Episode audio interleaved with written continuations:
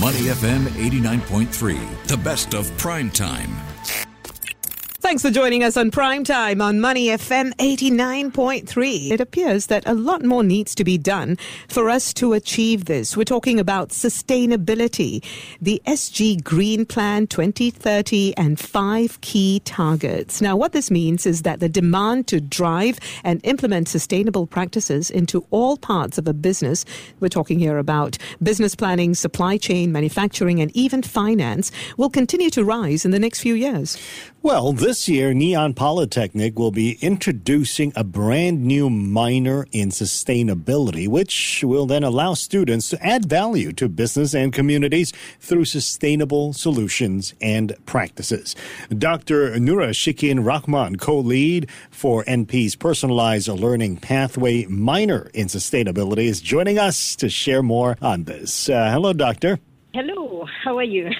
We're good. Thank you for joining us today. Now, ESG, it is a field that has been much talked about, yet a lot of people I speak to aren't quite clear about the various careers available in this field. And then others say that it looks like companies expect everyone to have some ESG credentials, whether it's their HR managers or their finance people. So, if we were to talk about a career in sustainability, Tell us more about the obvious career roles that we ought to be looking at.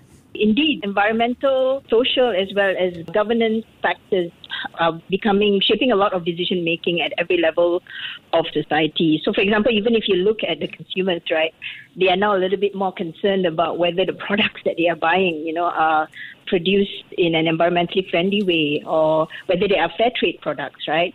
If you look at companies, they are looking towards making long-term investments so that they can meet, you know, green goals such as net zero carbon emissions. So some of the new jobs that we see currently, you know, in the field of green facilities management, hybrid vehicle maintenance, engineers that are able to manage renewable energy systems, or even people who are able to manage green urban farms.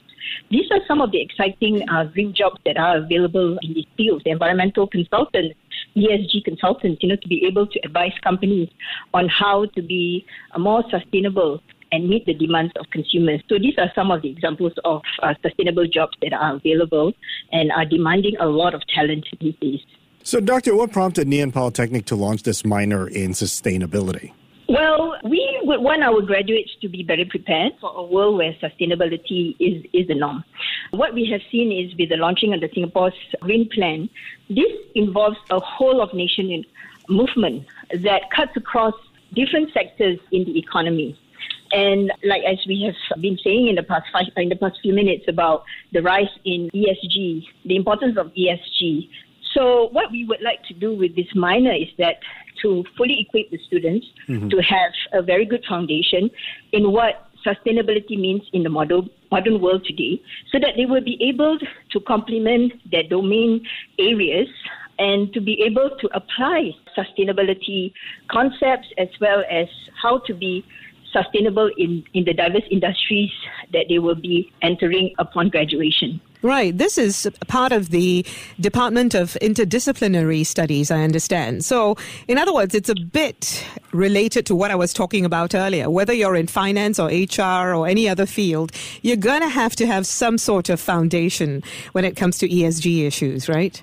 Well, that is correct. I mean, we are rolling out this uh, minor as part of the uh, personalized learning pathway program.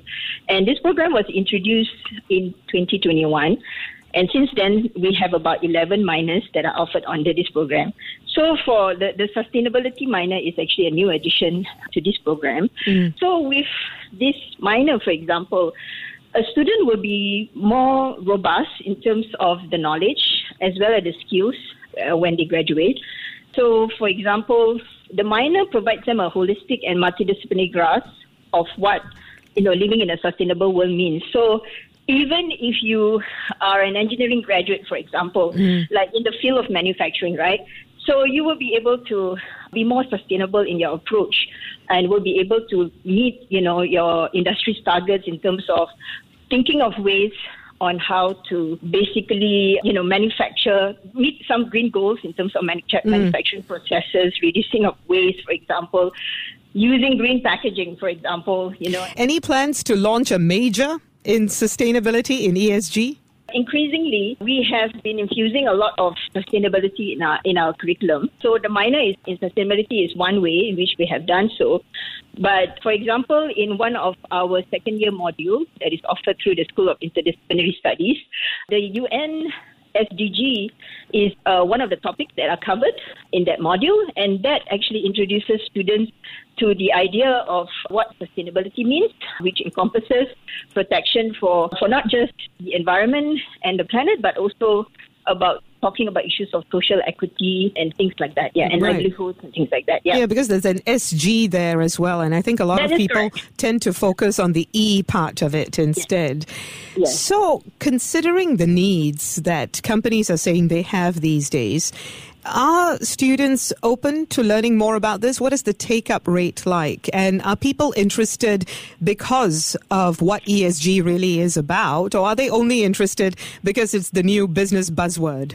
I'm not able to share with you exact figures of the take up rate, but the Sure. minor program has become increasingly popular, popular among students. So that's one of the reasons why we are introducing a new minor uh, in the in, under the PLP program. But even on campus, what we see is that young people are certainly very, very interested in this uh, sustainability space. So we have quite a few student-led projects together with industries that are going on at the moment, which indicate a level of interest that they have.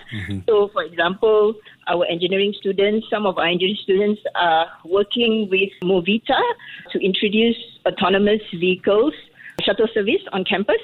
We also have other students, other engineering students who are working on trying to make the process of rolling out solar panels more efficient. And, and we also have environmental clubs that reside in different schools. So I believe that one of our business students was awarded the NEA Green Champion Award a few years ago because she was able to actually use her influence being involved in the environmental club to reach out to her fellow students to be able to you know organize environmental friendly events as well as to educate them on what it means to be environmentally sustainable.